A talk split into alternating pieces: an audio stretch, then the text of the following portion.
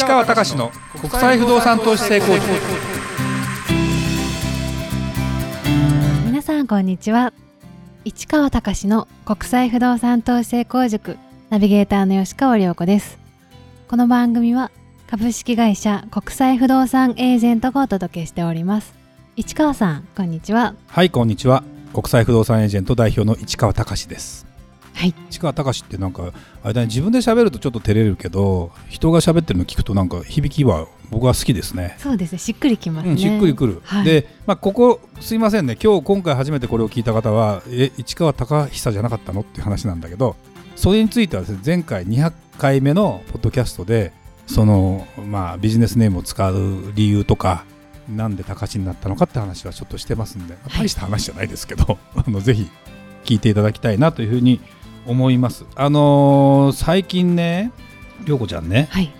やっぱりテレワークだと運動不足とかさ。そうですね。だからやっぱりねこれはなんか運動してる？まあ足踏みぐらいですかね。足踏み。そうか。腰悪くとかそんなのないの、腰は悪くはないんですけどやっぱり体力がないですよね。そうね、だからこれはね結構有識問題でね本当は、そうですうね、ん、だからちゃんと健康診断もこの間ね受けてあんまりね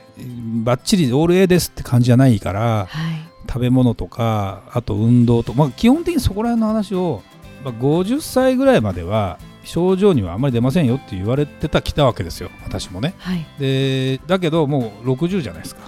だから症状に出るということを思ってまあ変な話ですね。そのまま半身不随になっちゃうもう50を超えるとですよ。その死んじゃう人もいたり。そうですね。そうそうそうそうそう。でそれがまだ陽子ちゃんはねなかなか実感がないのかもしれないけど結構これは大きな問題なので本当に健康は留意しないといけないよね。でそうもですね。そのディレクターさんなんか何のあの血液の検査の異常も何もないって言いながらやっぱり腰と膝がちょっとやっぱり悪くてやっぱり歩けなくなったりするとこれはこれで足なんの足の筋肉って1週間であの使わなかったらもうなくなっちゃうのよ。そうなんですね。そう。だ心肺機能も2週間サボったらもう元に戻っちゃうんだだからその年を取っても筋肉さえ使い続けてれば筋肉というのはどんどん増えていくらしい。だから何歳になっても別に体を若く保つことはできるらしいんだけどこればっかりはですねまとめができないというかね。おまとめ系がダメなのでもう日々の積み重ねしかないしもうそこら辺はねなんかこう説教じみて申し訳ないんだけどあのね今日のはい、議題に行きましょう。えー本日は IPA のメルマガが面白い。オンラインセミナーも進化しています。その注目ポイントを市川さんにお話ししていただきたいと思います。はい、これはまあ今ね、えー、と IPA のメルマガを発信してるのは涼子ちゃん発信してるよね。はい。で今、えー、と週2本出してる。ねだいたい月曜日と木曜日ぐらいかな。大体。多少ね仕入れたネタに関しよってはちょっとずれたりするけど、はい。でもともとは週1本だったんだけどこのどうこのどのくらい？23か月前から国内の不動産の特に山本線クラブっていうのをね前あのポッドキャストでも喋ったけど始めた時に、えー週の後半はちょっとそっちで日本の国内のいい物件とかを、まあ、割安で投資に適した物件っていうのを紹介しようってことをやってますと。で前半の、まあ、月曜日に主に発信するのは海外不動産系のネタのなんかまあそこに国内の物件も入ったりするけどその山本線クラブ以外の物件とかの、えー中でこれ物件紹介だよね基本的にねメルマガね。そうですでねたまに会社のこととかもあるのかな？ほとんどやってないよね。そうですね。でもともとあのこれ簡単に話すと IPA のホームページを見ていただくと物件情報載ってないんですよね。セミナー情報は載ってます。でも物件情報載ってないっていうのはなんで載っけてないかというと投資案件って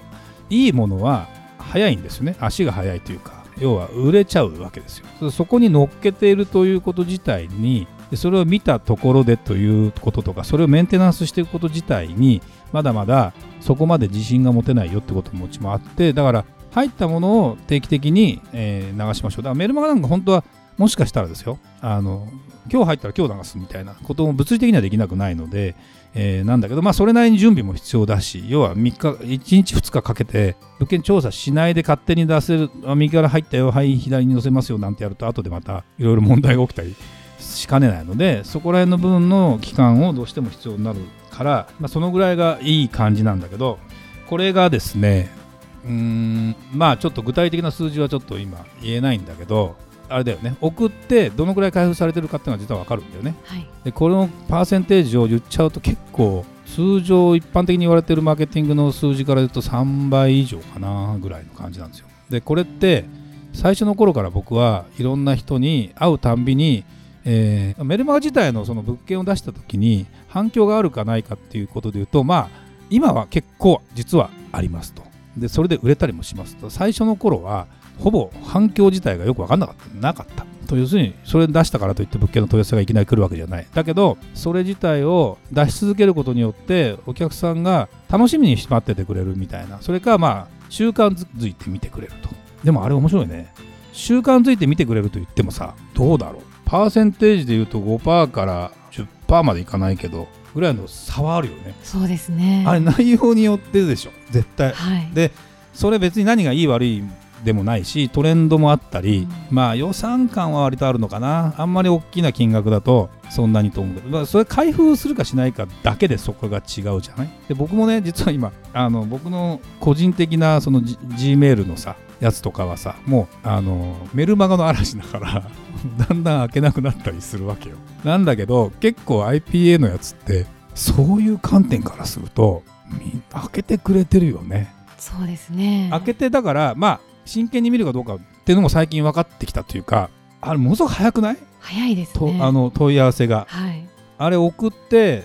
どうかな？10分20分30分かからないでかかんないよね。そうですね。もう問い合わせが来るやつはね、はい。だからまあ待ってるというとちょっとプレッシャーかかるかもしれないけどあれを見てあのよよかった時の反応っていうのがそれも同じ人がずっとやってるわけでもなくて違う人が来るよね。そうですね。さまざまな方が。さまざまな方があこの人ここに反応したんだぐらいの感じであれみたいな感じだったりするしで結構ねそれが分かるようになってきてこっちもですねあの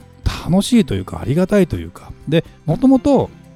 僕のまあこれってあのセミナーに参加した人とかにはもちろん送ってるんだけどそれだけじゃなくて私が名刺交換して過去あの名刺交換した人に一旦送る送っていらないんだったら登録解除してねみたいな感じで やってるけどまあそんなに登録解除されるわけでもなくでも別に送ってその人見てるのかどうかも知らなかったけど会うと「市川さんあメルマガ楽しみにしてるよ」って結構な人が言ってくれるんですよ。嬉しいですねそうだからこれはあので何が僕の中で工夫してたかというと本当は整理分類されてて例えばアメリカだったらアメリカの物件に特化してアメリカだけ欲しい人っていうふうに決めてやった方がいいのかもしれないんだけどまあうちいろんな国やってるし今何が出てくるか分かんないしでそこってお客さんからしてみても別に最初からこの国この国って規定されててじゃあ他のやつが届かないとどうなんだろうなっていう今度逆の気持ちもあったりまあもっともっと情報数が増えたりねしたらちょっと話を変えなきゃいけないのかもしれないんだけどまあもうあのこうなんていうかな面白さも含めて毎回毎回変えて出しているわけですよ。なかなか反響もないから分かんないなと思ったけど結構前もそのねこういうの変えたらいいなって電話をもらったりもしたりもしたけど今本当にあれだよね競争になるよね。そうですうね、ん、あの一物件しかないんだよね。中古物件だったりするとさ。だけどこれ買いたい買いたい買いたい買いたい買いたいが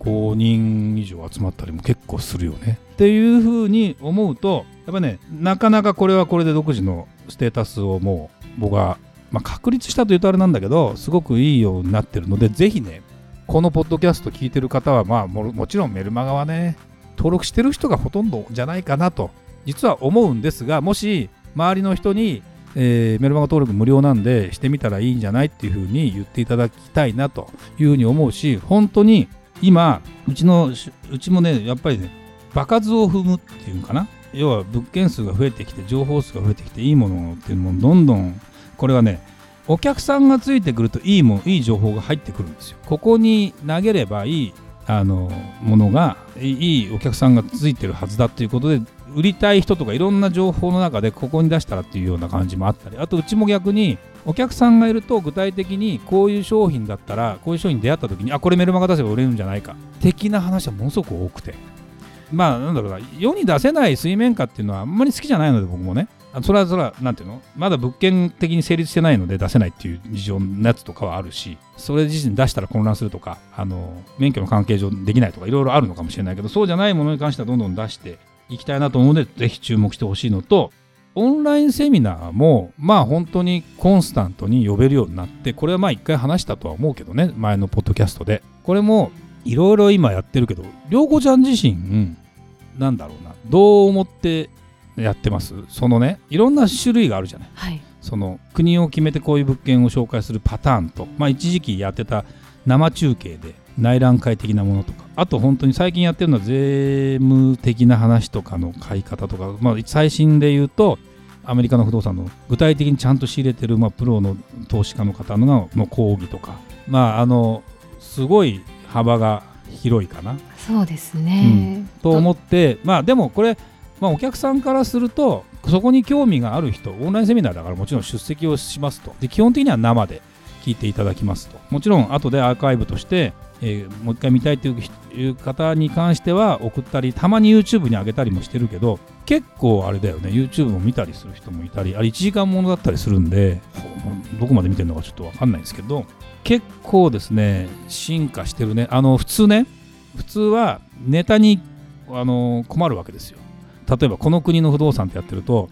毎回この国のネタなんていうのは毎週できないじゃない。そうですね。普通はそうですよね。そうそうそうそうまたかみたいな。で同じ人が話すと同じパターンに大体陥るからあもう聞いたよこの間みたいな。でうちさ基本的には今鈴木さんがねあのまあ前振りをやってみたり前座をやってみたり、まあ、彼があとでもまあ基本的にコラボセミナーが最近多いのでその外国のエージェントさんだったら外国のエージェントさんつなぎながら彼が通訳したり、まあ、かコメントしたりしながらやってるのでネタに尽きないよね。そうですね。バラエティ豊かで。バラエティ豊かでなおかつ海外不動産というものに関しての、まあ、知見を高めるという意味でもこれちょっと実験的にやってるところあります。はっきり言うと。あのお勉強ものっていうのはセミナー的にはいいんだけどあの途中で聞いててこれなんか違うなと思うと飽きてくるんだよねあれ。うん。途中でだいたい頭に入んなかったりするしない？そうですね。俺でも聞いててさ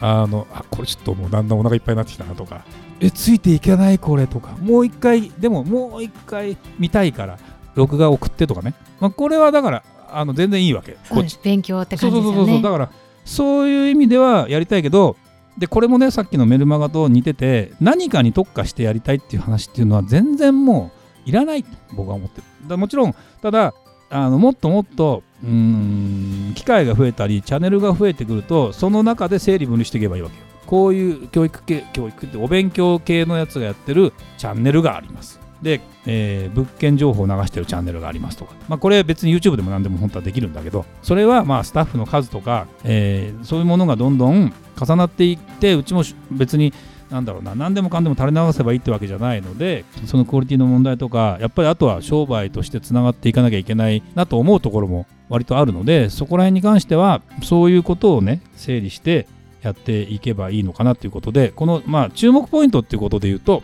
まあ当分当面その開けてびっくり何が出るみたいな。感じでだからセミナー情報に関しては常にホームページに出てますよね。そうですねこれ、りょうこちゃん作ってるから大体わかると思うけど、そうすると、あのもう、例えば、うん、もう全部終了しましただけじゃなくて、これから先のセミナーが、まあ、少なくとも3つぐらいは載ってたりするよね。だからぜひね、それに関しては当面、それも続いていくと思いますので、ぜひ、あのまあ、これ告知もっぽくなっちゃうけど、見ていただきたいなと思うし、ぜひぜひね、この2つのコンテンツだけでも僕はね、まあ、YouTube もすごくいいんだけど、結構、まあ、好きな人は好きだし見る価値もあるしもうそれだけで買ってみる価値も十分あると思いますんであのね担当者になり変わって私が宣伝してますけど。そうですね。活用していただきたいですよね。はい。はい。ありがとうございました。それではまた次回お会いしましょう